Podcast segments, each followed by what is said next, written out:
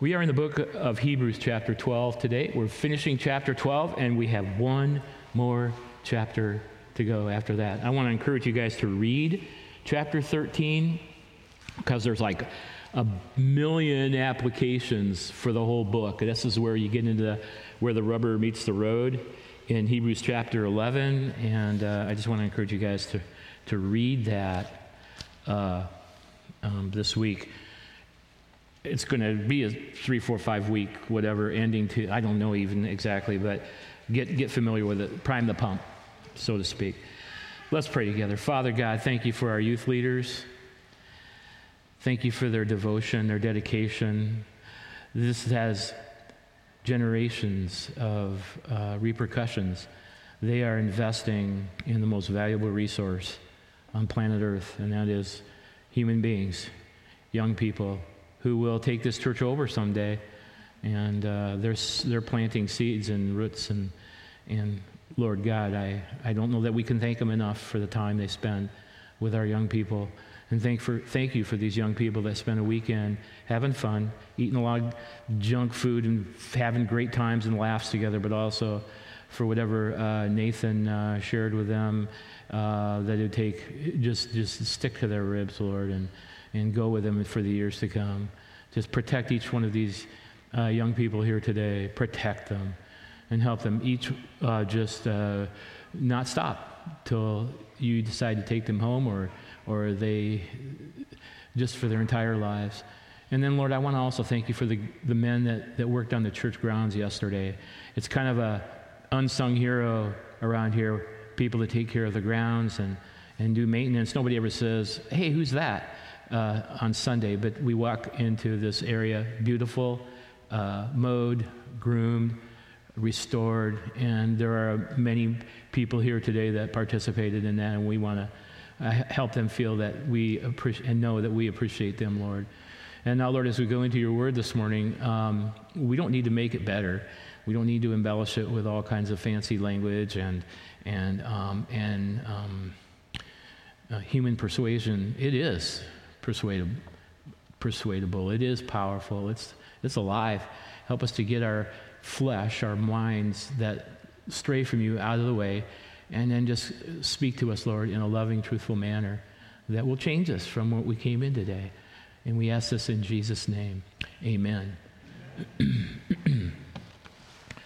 um, back in 1986, which, by the way, was the first year that we came here as pastor, pastor and, and wife, uh, anyway, uh, there was a gem dealer in the state of Texas by the name of Roy Whetstine.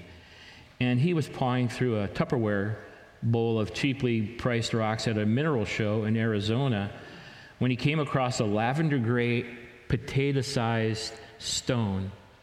Uh, and uh, that looked just kind of special. Wasn't sure what it was. And he said to the dealer, he said, You want 15 bucks for this? And the dealer goes, uh, Tell you what, I'll let you have it for 10 bucks. It's really not as pretty as the other stones. Whetstine walked away with the world's largest star sapphire, later valued as high as $2.28 million. Now, that was 86. I don't know what the inflation rate is, but that would make that sort of expensive uh, now, you know. What would you figure, double the amount? I have no idea, but a lot. Um, he planned to sell his 1,905 carat bargain in its uncut form for $1.5 million and put the profits in trust for his two sons, each of whom had given dad $5 to bring back a little something from the gem show. so he bought 1.5 million little somethings back from the gem show. If you don't, the, the moral of the story is if you don't know what you have, if you don't know what you possess, you might disregard it or let it go for something worth far less than it is. You know who did that in the Bible is a guy named Esau. Esau had um, the value of his birthright and entitled him to the blessings of God's promises to Abraham, and he traded it for a bowl of what? Porridge, stew, whatever your Bible says. All of that, and he traded it away for one bowl of stew. Okay? He gave away eternal blessings for instant gratification. But that's what the, the readers of this letter are doing too. The writer of the book of Hebrews is trying to tell you, you're going to give away something so great for something so not great that I'm trying to wake you up because you're dealing with something really super dangerous here, okay? And what was happening is these Hebrews had been persecuted, they were experiencing all kinds of deep problems and pain and pressure. And they were going, you know, when I signed up for this whole Christian life thing, I wasn't I wasn't anticipating this. I really didn't think it was going to be that rough. Um, and now that it is, you know, my past life really looks a lot better now. You know, I can relate to that. And I, I, I say this kind of tongue in cheek, but if I had known when I had given my life to Jesus Christ how hard it was going to be, would I have had second guesses? Nah, not really, but kind of, sort of, at different periods of time. And what he's telling them is, is that you're in danger of giving away uh, a diamond that's worth millions of dollars for what did we say? 10 bucks worth of value. Okay? And so the author here tries to wake them up. And this is the last warning in a book of really, really severe warnings, uh, the book of Hebrews. I mean, I don't know if, how many of you have been here for this whole series. I started last, was it March?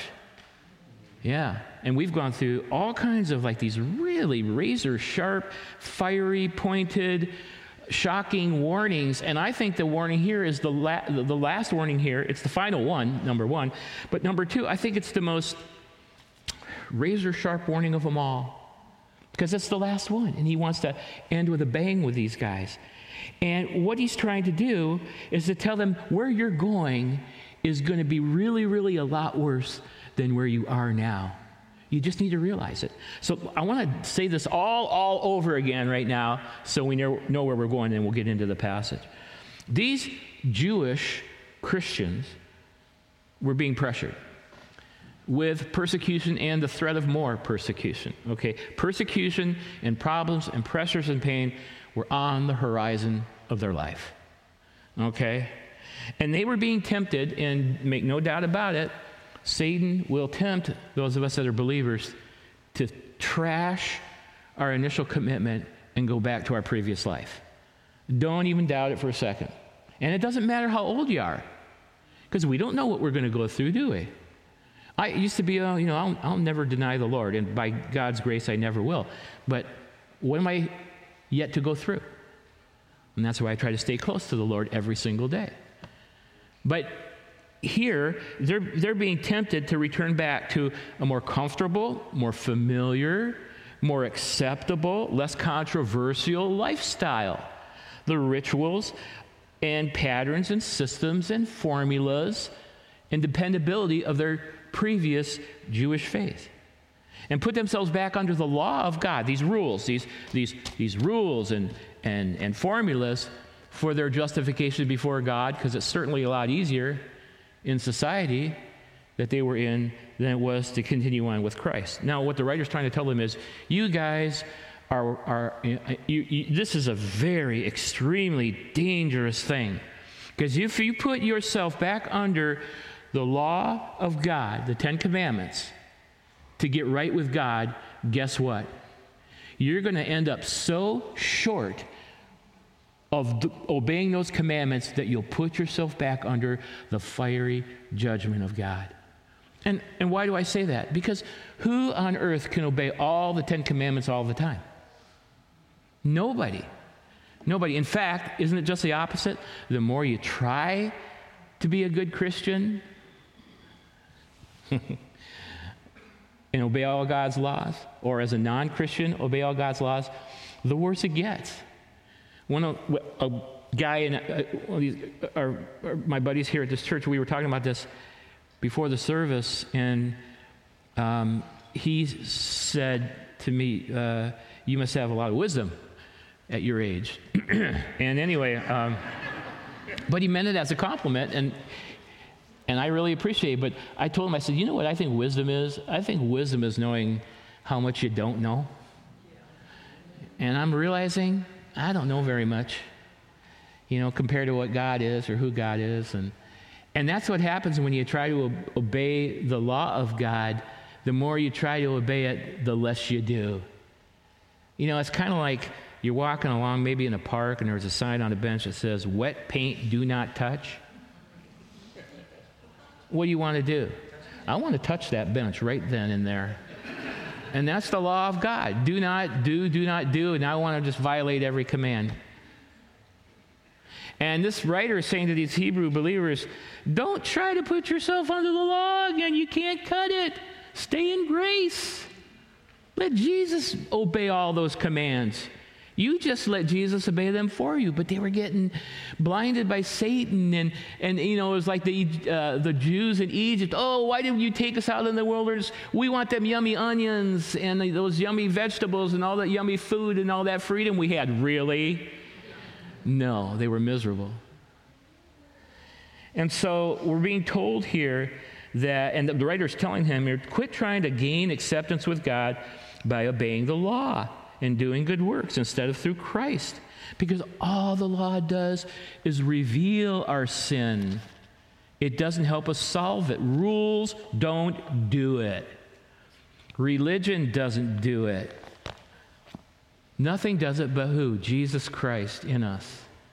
And that's what we're trying, the message that we want our church to be all about is it's not about religion and rituals and rules and regulations and requirements. It's about Jesus obeying the law of God through the Holy Spirit in our hearts. Does that kind of make your, your, your spiritual mouth drool a little bit? Every time I say it, that makes my mouth drool because I think that is just such a great environment for a church. Now, it says in Romans 3:20, listen to this. Therefore, no one will be declared righteous in his sight by observing the law. Rather, through the law, we become conscious of our sin. The more you try to obey it, the more it reveals our sin. The law can't take away our propensity for sin, but Christ can. And that's what he's trying to tell these people. Don't, don't walk away because you're walking into something so much less wonderful and valuable than what you have in Christ. Okay, so what does he do? He uses t- two examples and two um, re- responses. Okay, now we're going to get into our text here after that 30 minute introduction, right? Um, and the title of the message today is Final Warning. Final Warning. It just kind of gets your attention. Final Warning. This is it. The final warning. Next time I preach on Hebrews, it's going to be all the applications that all the theology of, of what we've studied so far. Final warning. And the final warning consists of two mountains and two responses. So we're going to go climb a couple mountains and we're going to make two responses. Okay. Two mountains explained here. The first mountain is, the, is Mount Sinai. Let's look at verses 18 through 21. You have not come to a mountain that can be touched, and that is burning with fire, to darkness, gloom, and storm, to a trumpet blast, or to such a voice speaking words that those who heard it begged that no further word be spoken to them, because they could not bear what was commanded. Even if an animal touches the mountain, it must be stoned. The sight was so terrifying that Moses said, I am trembling with fear. Now, this mountain here, Mount Sinai, and uh, that we just read here, is a picture. It's a picture. And if you want to know the details of this, you can go back to Exodus 19 and 20. We don't have nearly enough time to do that, but this is what it's talking about. what happened then when God gave uh, the, uh, the Jews, through Moses, the law of God, Ten Commandments. And it's a picture of how holy God is, how, how perfect and holy and righteous the God of eternity is, and how un, unbreakable the old covenant law was. Okay?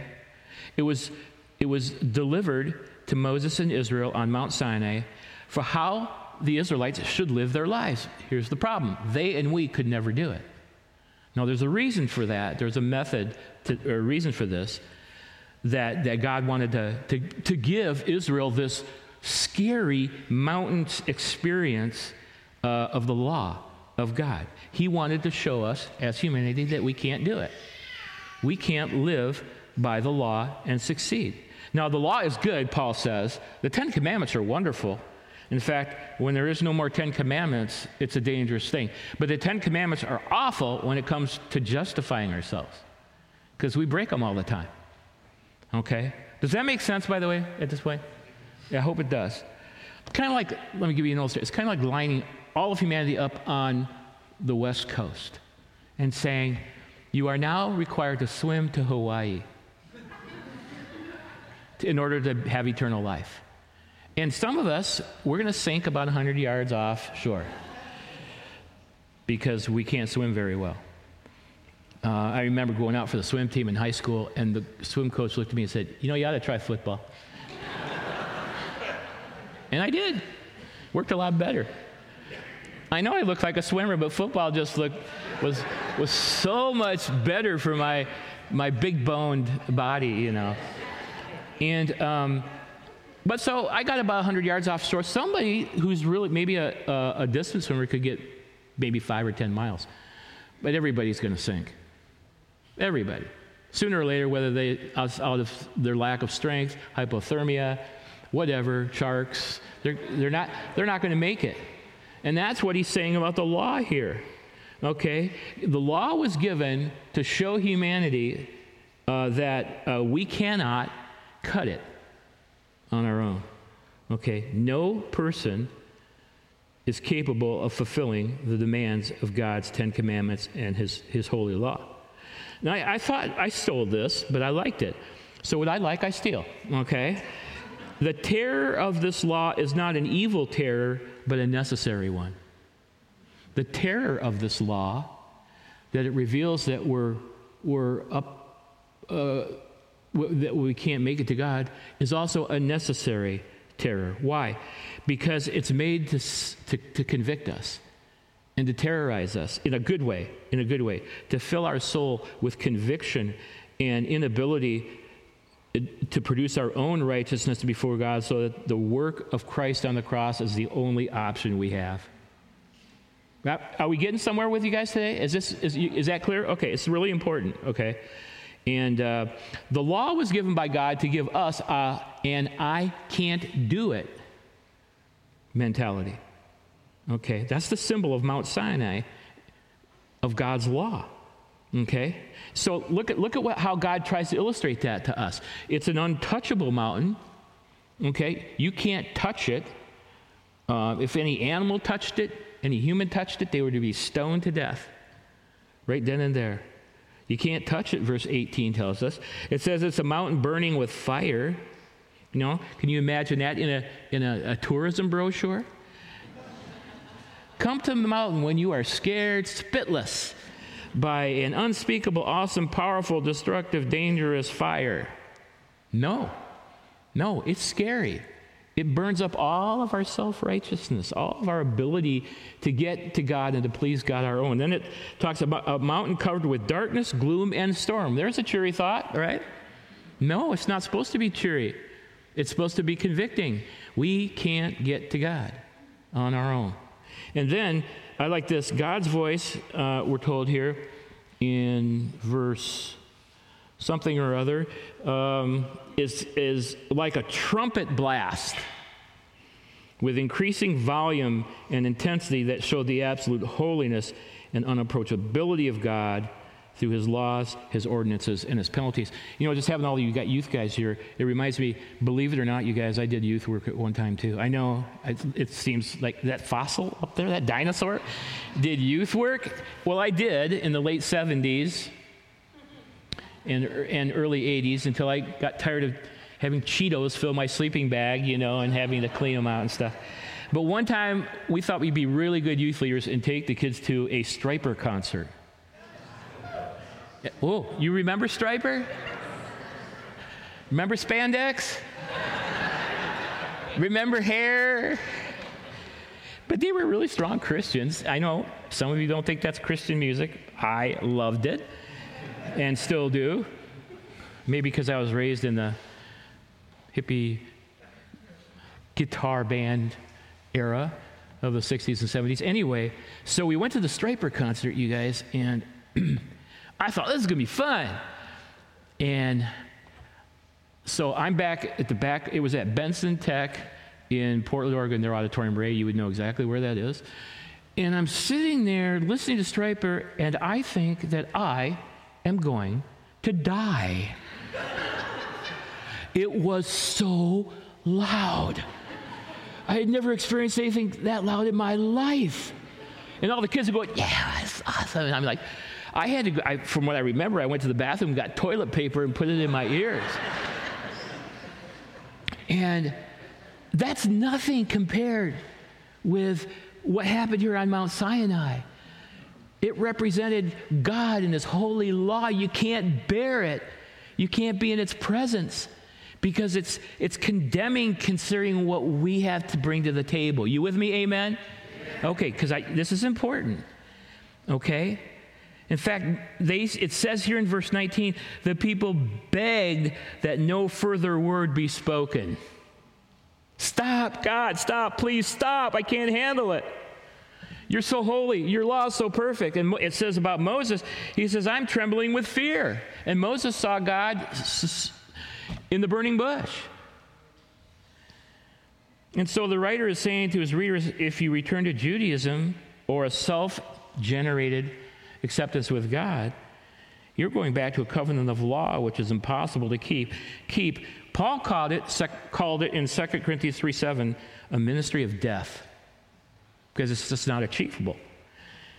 And it, it, points out our, our weakness way, way, way, way, way, way, way, way, way, way, way more than our success. I could tell you as an expert, when I tried to live the Christian life in my early Christian years and tried to do the Christian life, utter failure, utter and complete failure. Had to manufacture, you know, a smile on my face. The more I've understood that I don't live the Christian life, nor can I, it's Jesus living it in, for, and through me, the more joyful I get about it. And it's still hard to do that considering this unredeemed principle of my flesh that still resides in me until I go to be with the Lord. Okay, so don't do that. Don't fall back. Don't go back, he's saying, and to you and to me. Don't go back into a lifestyle that brings God's judgment on you because you're trying to do it yourself. And even as Christians, Christians here, those of you, if I say, if you're a Christian, you would raise your hand. It's the same for you as it is for an unsaved person in this sense. For an unsaved person to try to ju- justify themselves before the Lord, um, that's not going to work they're going to come under the condemnation of God. But you know what? When we try to do it as Christians in the flesh, when we try to, we try to grit out the Christian life, and I'm, I'm just going to apply elbow grease and, and try to be a good Christian, in one sense, it's the same thing. You can't. We're, and that was the whole reason Paul wrote the book of Galatians. He said, You stupid idiots. Why, after getting saved by the Spirit, would you again put yourself under the flesh? And so, as Christians, the best thing we can do is stop trying to live the Christian life in ourselves.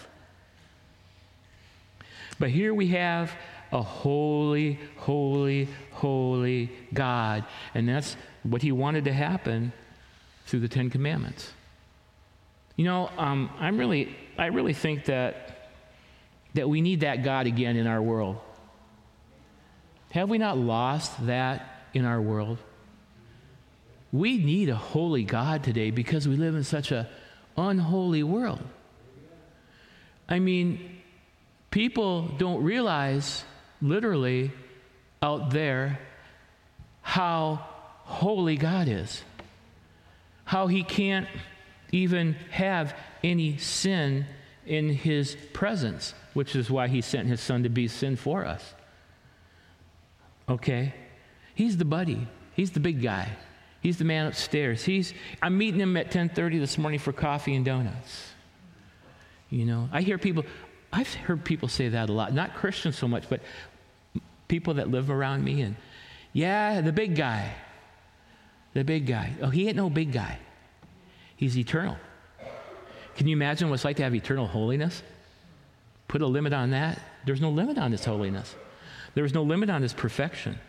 We forget, and we need to hear that today, my friends, really a lot, that God is terrifying. He is fearsome. He is holy. We need that God today. Now, as Christians, we are accepted by Him through Christ. Amen. Okay. And through Christ on the cross, He bore all of our infractions and violations of His holy law on Himself. And then when we received Him as Lord and Savior of our lives, he attributed God's right, uh, uh, Christ's righteousness to us, and now we can go in freely to the Lord's presence. But He is a holy, holy God. By the way, if I may just make a commentary on something, I think that's why evangelism can be so fruitless in our country. Okay? Because um, we say, you know, Jesus is love and God is love and He loves you, and, and, and that's true. That's true. But if we don't face people down with the perfect law of God first, they won't f- fear God with a healthy fear. And they won't despair of their ability to get to God and to be right with God. Okay? All they do, the way most of us in the Western world share the gospel is they're told if you want to be healed or helped or someone to hang on, hang out with, just add Christ to your life. Just, just ask Jesus to be your Savior. And so they give it a try, and as life hits them smack in the face like a two by four, as it will all of us, right? They go, you know what? That Jesus that I got told who loves me, um, where is he now? How come life isn't really, you know, the cakewalk that that I was told in this gospel presentation? And oftentimes there are what the old timers used to call aberrant or uh, premature or stillborn, if I may use that word, conversions. They weren't really conversions. I've heard it said, and I think I quoted this in um, a sermon some years back, but I was told about a, a, a, a survey that was given to uh, a large group of Americans as to uh, whether they were Christians or not. And the survey came back and it said that 80 million people, this is 80 out of what, 300, 320, 30? 80 million people were born again Christians. And I thought to myself, if one fourth of our uh, uh, country were, were Christians, we wouldn't be in the shape we're in right now. So, how many aberrant conversions have there been? Why? Because we haven't brought in the law of God first. And we haven't brought people into despair of their condition and made them in, a, in, a, in, a, in, a, in an attitude of love desperate for salvation. So they're not desperate, so their invitation of Christ isn't out of desperation, it's out of addition. Addition to whatever else they drive, eat, buy, earn, accomplish. And when it doesn't meet what they thought would give them another thing, they, they, they bail out. But when they're thrown into a sense of just absolute need, and that their life after this life will result in a, a, an eternal fate far more awful than they could imagine, and that they fall short of earning their way out of that, and they throw themselves on the mercy of Jesus and what he did on the cross, then it sticks. And it's a healthy conversion. Now, I have a saying, and I think it needs to be said this morning um, that I think is really, really important. Grace to the humble, law for the proud. Grace to the humble, law for the proud. There are people that God has taken right down to the nub and they're ready. Amen? I mean, they know that they're in Dutch. They know they're in trouble. They know they can't cut it without God. Then we give them grace. But most people, even if they're personalities may be kind of okay and, and they're, they're good people. Do you know good people is more dangerous than being really, really, really, really on the low end of sin? Because if you think you're good, it's harder to persuade you that you need Christ than it is some poor schlep who has just face planted in life. You with me? Okay. And so, grace for the humble, law for the proud. And the, most people are proud. It might be hidden, but they're proud. And they hang on to their pride with all their life. And they need to be brought to the law. Because then the law takes pride and it breaks it. And then it makes them ready to be born again. It forces people into repentance and, the, and to the forgiveness that God provided for us in Jesus on the cross. An optional, it, it takes us out of the optional and puts us into the necessary. You with me? Yeah. All right, this is important stuff. It may not make it on the top 10 list of cuddly sermons this morning, but it is on the top 10 list of the important sermons. Okay. Now, well, let's put it another way, just so that we can keep this good here. The law functions as God's mirror to us. See what I'm saying? I could think I'm a pretty good looking guy in the morning, right? I got out of bed and I think, man, I am, I am Hollywood handsome. Yeah. But then if I go look in the mirror, what happens? I still feel that. No, I don't feel that way. I look pretty bad. My hair's looking like it went through a hurricane, you know, got sleep in my eyes. I, my bags under my eyes are the size of Oreos, you know, they're just huge. I don't look too good. But I didn't know that until I looked in a mirror. But when I look in God's mirror, what I think was a pretty good guy, looking guy, spiritually, morally, I see the truth. You with me? God is a mirror okay? Um, he helps us see what we are. Not in comparison to someone else, because we can always find somebody else that looks worse than us, right? But, but infinitely short of God's standards of righteousness. You know, marriage is like that. Ooh, it's gotten quiet all of a sudden. You know, I've done a lot of marriage counseling through the years. I require six weeks of pretty thorough marriage counseling when I marry somebody and uh, got a pretty good record. Mm, along the way, there have been a few that that didn't work out. But uh, you know, uh, it's just kind of funny, especially the younger couples. Oh, we like the same cereal. We have so much in common. And you know, when you're going out with somebody, you don't see stuff, do you? And then you get married and you still love each other and you still want to be married all your life. But each of those couples are married mirrors. They're mirrors, and all of a sudden, you can't hide the idiosyncrasies, and you can't hide the faults, and you can't hide the, the stuff that was there, but you didn't see it because you dropped her off at 11 o'clock at night to where she lived. And now, you, you know, it's different. And then we trusted the Holy Spirit for us, for God to help us grow and love unconditionally, and, and it works if we do. But that's what, that was what, what Mount Sinai was. Okay? It was the law. It pointed out that it was impossible to keep. It put us in a sense of need. And that's what the writer's saying here is don't go back to a system that will disappoint you and your relationship with God. Isn't it worth all the pain and pressure and problems and persecution that you're going to face to stay in the acceptance of God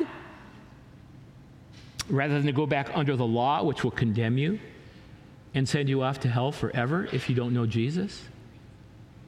Let's go to the second mountain. The second mountain is Mount Zion. Okay, let's look at Mount Zion here in verses 22 through 24. But you have come to Mount Zion, to the heavenly Jerusalem, the city of the living God. You have come to thousands upon thousands of angels in joyful assembly, to the church of the firstborn whose names are written in heaven.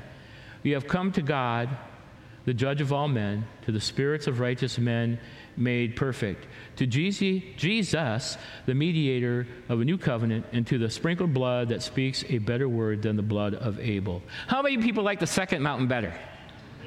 Half of you? Great. Okay, really good. I'm really accomplishing things here this morning. This is the Mount of grace.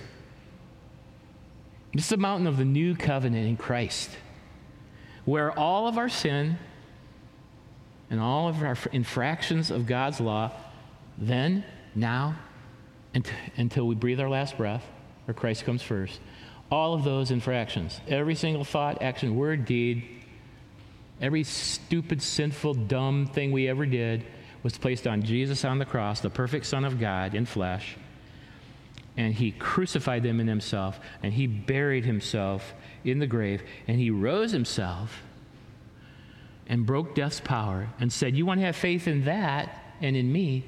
You are free from your sin. That's Mount Zion. And if we do that, guess what? We go to a place called, not a trick question, we go to a place called heaven. heaven. I like what John MacArthur says. He says, Whereas Sinai was forbidding and terrifying, Zion is inviting and gracious. Sinai is closed to all because no one is able to please God on Sinai's terms, the perfect fulfillment of the law, embodied in Jesus, right? Because he never violated a single law of God. Zion is open to all because Jesus Christ has met those terms. This I don't know if you're getting excited this morning, but I am so thrilled with just talking about this. It's the greatest, isn't this the greatest thing on earth? I mean, really. Better than Christmas presents, right? Zion is open to all. Mount Zion, representing God's acceptance in Christ, grace, is open to all because Jesus Christ has met those terms and will stand in the place of anyone who will come to God through him. Zion symbolizes the approachable God Sinai stands for judgment and death. Zion, forgiveness and life. Mount Zion and, and the new covenant. It's, it's, it symbolizes trusting in Christ for salvation, not trying to meet unkeepable Christianese laws. So now he's talking to us, those of us that know Christ. Okay? Did I read those or not? I did read them? Yes, I did. Okay. So we're going to go through these, okay, just to see what, um, what we have in Christ and why in the world anyone would walk away from this, okay? It's, he says in verses 22, and uh, he says, the heavenly Jerusalem and the city of the living God. And I believe he's talking about the same thing. I won't split hairs with you because I don't really care to. It's heaven. Okay, you want to read about heaven? Yes, they said. Let's go to uh, Revelation 21. Just enjoy yourself for the next 30 seconds. And then I saw a new heaven and a new earth, for the first heaven and the first earth had passed away. This, by the way, is where you're going if you know the Lord Jesus. Um, and there was uh, no longer any sea. And I saw the holy city, the new Jerusalem, coming down out of heaven from God, prepared as a bride, beautifully dressed for her husband. And I heard a loud voice from the throne saying, Now the dwelling of God is with men, and he will live with them, and they will be his people. And God himself will be with them and be their God. And he'll wipe away every tear from their eyes. It's a lot of tears. Some of them are mine. How about any, any of you got some tears? There will be no more death or mourning or crying or pain, for the old order of things has passed away. He who was seated on the throne said, I'm making everything new, not just some things. Everything. Kind of food for thought. And then he said, Write this down, for these words are trustworthy and true. And he said to me, It is done. I am the Alpha and the Omega, the beginning and the end. To him who is thirsty, I will give to drink without cost from the spring of the water of life. I don't know where we were the other day, dear, but wherever we were, they wanted three bucks for a bottle of water. You ever been in one of those places? I'm paying for something that a guy in the back room is filling up in their faucet, right? And then he puts the cap back on. I'm paying three bucks for that. Or you ever, you ever go to a Mariner game or a, uh, some sporting event? Three bucks for a bottle of water? Listen to this. To him who is thirsty, I will give to drink without cost from the spring of the water of life. He who overcomes will inherit all this, and I will be his God, and he will be my son. But the cowardly, the unbelieving, the vile, the murderers, the sexually immoral, those who practice magic arts, the idolaters, and all liars. Their place will be in the fire lake of burning sulfur. This is the second death. And one of the seven angels who had the seven bowls full of seven last plagues came and said to me, Come, I will show you the bride, the wife of the Lamb. That's you. And he carried me away in the Spirit to a mountain great and high and showed me the holy city, Jerusalem, coming down out of heaven. It shone with the glory of God, and its brilliance was like that of a very precious jewel. He said, That's where you're going if you're in Mount Zion. And then he says in, um, in Hebrews chapter 12 that we will be in the presence of thousands upon thousands of what? Angels. Now you go to Revelation chapter 5. We don't have time to go to all these things. I'm already way, way over time. But Revelation chapter 5 says there'll be thousands and thousands, ten thousands times ten thousand, which is his way of saying innumerable angels. Do you know you're going to be worshiping with angels on, the, on your right and on your left, or, excuse me just a second, on your right and on your left? You're going to be worshiping with angels. And not just, just like these little, um, you know, um, Cadbury egg angels or anything like that. The kind of thing being that if he were to, sh- it were to show up in our worship center, we'd all be face down on that concrete. And we're going to be worshiping with millions of them, along with each other, if we're in Mount Zion. We have all of Christ's obedience to the Ten Commandments living in our heart. And we'll be in, in, in perfect uh, uh, righteousness with God. You know, we ought to start doing, you know what? I got to say this. You guys were so good at worship this morning. I mean, our worship team was great, but I see. I love sitting in the front row because I can. You, you all wash over me, and you. I, to, I was just like, yeah, these guys are blessing me. And I thought that's what's going to be. What it's going to be like times a billion. You're going to be worshiping with angels. Taste that with your heart. Taste it. And then to the church of the firstborn, whose names are written in heaven. That's the, the, the body of Christ, the bride of Christ that we we already heard about in, in chapter 21. And then it says in verse 23, where God, the judge of all men, lives. And we think, oh man, the judge of all men, I got to be, that sounds kind of threatening. You know, am I going to go past the throne of God going, okay, I, no. Because judgment isn't always bad, is it? No is the answer, by the way. I mean, have you ever heard, like, not guilty? yeah, if, if you're the one being on trial, that's a great sound. Not guilty. And that's what you'll hear. Yeah, the judge of all men, but he will pronounce us not guilty for eternity. Yeah. Verdicts can be good.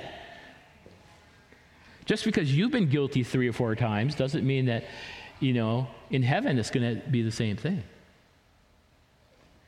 And then it says here, to the spirits of righteous men made perfect. We talked about that last week at Easter in 1 Corinthians 15, how our resurrection bodies after Christ returns will be uh, powerful, immortal, eternal, imperishable, spiritual. We'll have our new bodies. And then it says to Jesus, the mediator of a new covenant. We'll have Jesus right there. Listen, you guys, and we get this from the Hebrews that we were in already. He'll be mediating for us for eternity. He'll be right there, and we'll just look at Jesus and go, I've been mediated for. I'm living in a mediated state forever and ever. Can you imagine where we're headed here, you guys? And then it says, To the sprinkled blood that speaks a better word than the blood of Abel. When Cain killed Abel, he spilt human blood on the ground. When Jesus spilled his blood on the cross, it was eternal in power, and value. And it was applied to us by the grace and Holy Spirit of God. Okay, I wish, I mean, really, this could have been a whole sermon on its own, but I want to go to the two responses quickly and then I'll, I'll get you out here. The response is required now. You can almost guess. Look at verses 25 through 29. See to it that you do not refuse him who speaks. If they did not escape when they refused him who warned them on earth, how much less will we if we turn away from him who warns us from heaven?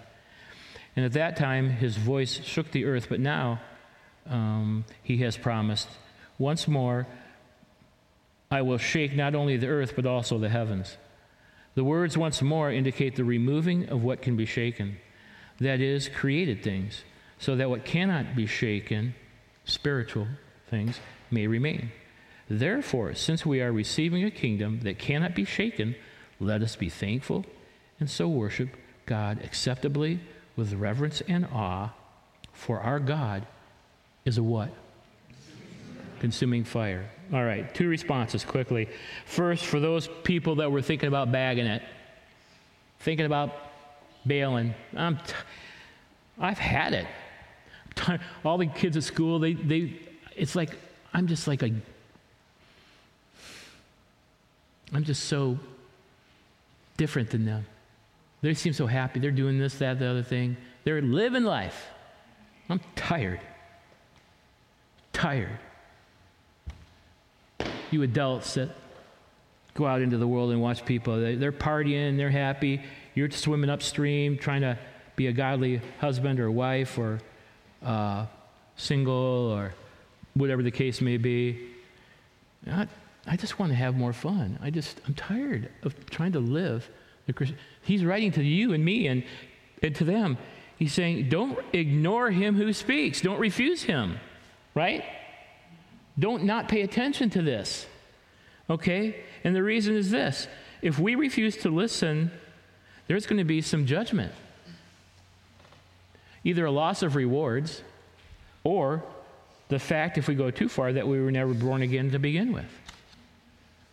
I'll let God be the judge of that, not me. And if they didn't escape when they refused such a powerful warning on earth, how much more when the judge of all eternity, Jesus Christ, sits on the judgment uh, throne on the final day of judgment? He shook the earth during the first warning, he'll shake the heavens according to the second warning. You're going to endure that? You're going to make it through that? There'll be a new heaven and an earth created at Christ's return and a final judgment that will remain for all eternity because it can't be shaken. It's not going to shake. Where we are going cannot be shaken. What we have now will be shaken. You want to be shaken or unshaken? Amen. So we have one out of a couple hundred or whatever we got here that wants to be unshaken. The rest of you, go. Now, no. Uh, I mean, don't go back. Don't go back. Don't go back. Don't go back. Don't go back. None of us know what's ahead of us, do we? Don't go back. And that's what I'm trying to do right now in my own life, not go back. You say, well, you're, you're the pastor. You never go back. Oh, read. Read the news. Read the headlines. I don't want to count my chickens before they're hatched. I want to just be on my face before God every single day and in His Word, and so that I endure to the very, very end. Okay? So don't go back. Okay? That's, that's, that's what He's saying. Don't go back. And then the, the, the response um, for Christians, these are to possible non Christians, and us as Christians, yes. But the, the second response, and then I'll conclude, I promise. The second response is found in verses 20. I don't know if I read these. Let me read it. 5. See to that you do not refuse him who speaks. I just, I just read that. If they did not escape when they refused him who warned them on earth, how much less will we if we, re, if we turn away from him who warns us from heaven? At that time his voice shook the earth, but now he has promised, Once more I will shake not only the earth, but the heavens. The words once more indicate the removing of what can be shaken, that is, created things, so that what cannot be shaken may remain. Therefore, now he gets to the Christians. Therefore, since we are receiving a kingdom that cannot be shaken, let us be thankful and worship God acceptably with reverence and awe. And then, oddly enough, verse 29 for our God is a consuming fire. So we are now, we have and are now receiving a kingdom that cannot be shaken. When we became Christians, we received a kingdom. But it's a participle in the Greek language. It means it's a continual thing. We just don't go, thanks for the kingdom. Aloha with a steel guitar, God. I'll call you when I need you. No. No, no. It's being received and received and received and received until its fruition. Okay? Nothing will be able to shake that, by the way. So be thankful. I mean, isn't it a no brainer after all that we've seen we're going to do in heaven that we ought to be thankful? You know? I mean, kind of, yeah. Worship God acceptably with reverence and awe. And I, I think you did that this morning. That's what I sensed. It wasn't, you know, this is not, this is one of the least typical post Easter crowds I have ever seen in my years here at Cedar Home. Usually it's like, I think one of the most common uh, Sundays that a preacher takes off is the Sunday after Easter because they've had 12,000 people on uh, Easter and then they've had 12 the week after Easter. And it's a downer. I've never seen a sanctuary worship area so full the week after Easter. Thank you for that. That's a gift to me. Okay? All right?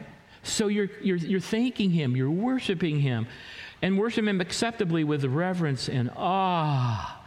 You think about where we'll be. Let's start now. For our God is a consuming fire. Now, to the unbeliever, that, that's, it's clear why the writer would say that, right? Because God is a consuming fire. All right? Jesus described this uh, in the Gospel of Mark, where he describes hell as where the worm does not die and the fire is not quenched. God consumes those lost people with an unquenchable, unending fire. However, you want to use to describe that in the scriptures, whether it's a real hell with real fire or just the hell of not being uh, aware of God's presence any longer for eternity. I'll leave that to you, but it's hell and it's awful. Okay? So, our God is a consuming fire. And if you're lost, I can't think of a better reason to give your life to Jesus Christ. Okay? Because He's giving you that opportunity to do that. But you know, it's also in the Christian section. I had to think about this this week because why, God, did you say that at verse 29 in the Christian section? Why would you say something like, For our God is a consuming fire? And here's what I think it is I think God wants us not only to be just moved by the love of God and the, and the love of Jesus for what he did on the cross for us, but he wants us to continue to look at him with healthy respectable, respectful fear. Have a balance. Healthy awe. You know, the word awesome has been messed over so bad. You know, man, it's an awesome pencil. You got that purple color with the green eraser. It's awesome. And I saw your new mailbox today. Man, that is awesome. Don't you think we've kind of overdone that word? kind of awesome pencil, man. You know, only God is awesome. And it's, I'm not, if you want to call your new pair of slippers awesome, call your new pair of slippers awesome. I'm not going to be splitting hairs about it, but really, I think God wants us to maintain a fear, a healthy fear, and a healthy reverence and awe of Him. Plus, a God of consuming love and kindness Okay, so today we had a warning. It's the final warning in, um, in the book of Hebrews. Okay? It's a warning for all of us, not just these few Jews in a little church in Italy 2,000 years ago. The human race never changes, by the way. It's a warning. It's a warning for those people who are thinking about going back to their previous life, trying to do it on their own or earn acceptance with God or live by their own efforts putting themselves back under conditions and rules and laws to be okay, just doing it all in themselves. It's a warning. Don't do it. You can't win that game. You can only win that game by accepting Christ's perfect uh, obedience to the law through the Holy Spirit coming in and regenerating you. That's the only way we can win that. And that makes us righteous before God. Stay there. And if you're not there, get there. Because if that earthly mountain's scary, wait you see the eternal mountain before you. So why take chances? And then remember, Christians, keep a balance. Holy, loving. You see, how do I do that? Get in the Bible. You'll get all the love and holiness you'll ever want. Amen? Amen. Amen. Let's pray. Dear Father, I know that um, these are not the easiest concepts to convey, but they are some, if not the most important concepts to convey. It's the final warning. And we, and we take crazy chances by not heeding the warning. Help those who are here that don't know Christ as their Lord and Savior to just make haste to get in Christ and His righteousness on their behalf and not try to do it on their own, to swallow their pride and humble themselves before the cross. And for those of us who are Christians, help us to always maintain that balance of holiness and in the right response to that and your love to comfort us through the difficult times that we're in. Thank you, Father, for speaking to us this morning as we go out into this drop dead, gorgeous day that you've given us. Help us to really, really, really drink it in and praise you for it. In Jesus' name we pray. Amen.